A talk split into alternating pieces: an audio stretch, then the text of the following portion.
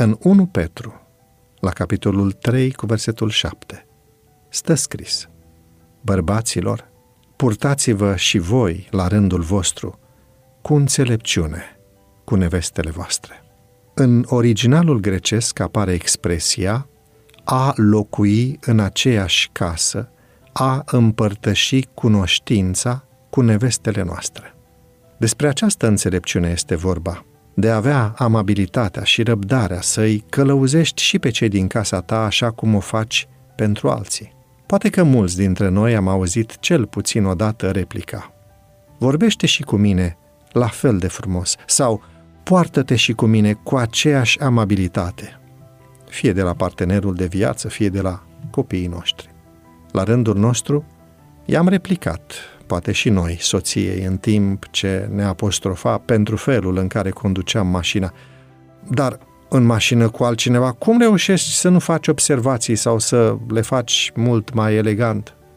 Când Mântuitorul lumii era în cel mai întunecat ceas, epuizat de foame, de sete și de chin sufletesc, se gândea cu prioritate la mama lui, zdrobită de durere și desnădejde, pentru a-i oferi pe cineva care să o călăuzească în anii bătrâneții. El uită de rușinea și de suferința lui pentru a se îngriji de cea cu care a împărtășit cunoștințele mântuirii în modul cel mai apropiat. Au locuit în aceeași casă și, de pe cruce, ne învață să nu-i lăsăm pe cei dragi fără niciun sprijin.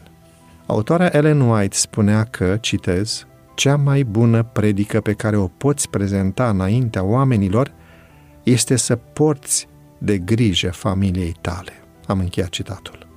Dacă ești foarte amabil, atent și veșnic disponibil cu alții, uneori chiar cu persoane necunoscute, dar acasă îți permiți un comportament nerăbdător, ursuz, critic și aspru, atunci, vorba lui C.S. Lewis, impulsul cel mai slab e cel care arată adevărata ta identitate.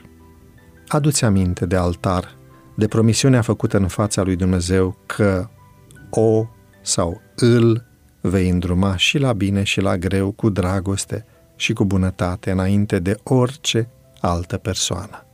Trește astăzi cu amintirea legământului solemn de la căsătorie și prin harul lui Dumnezeu. Fă o prioritate din a purta de grijă casei tale mai mult decât o faci pentru alții.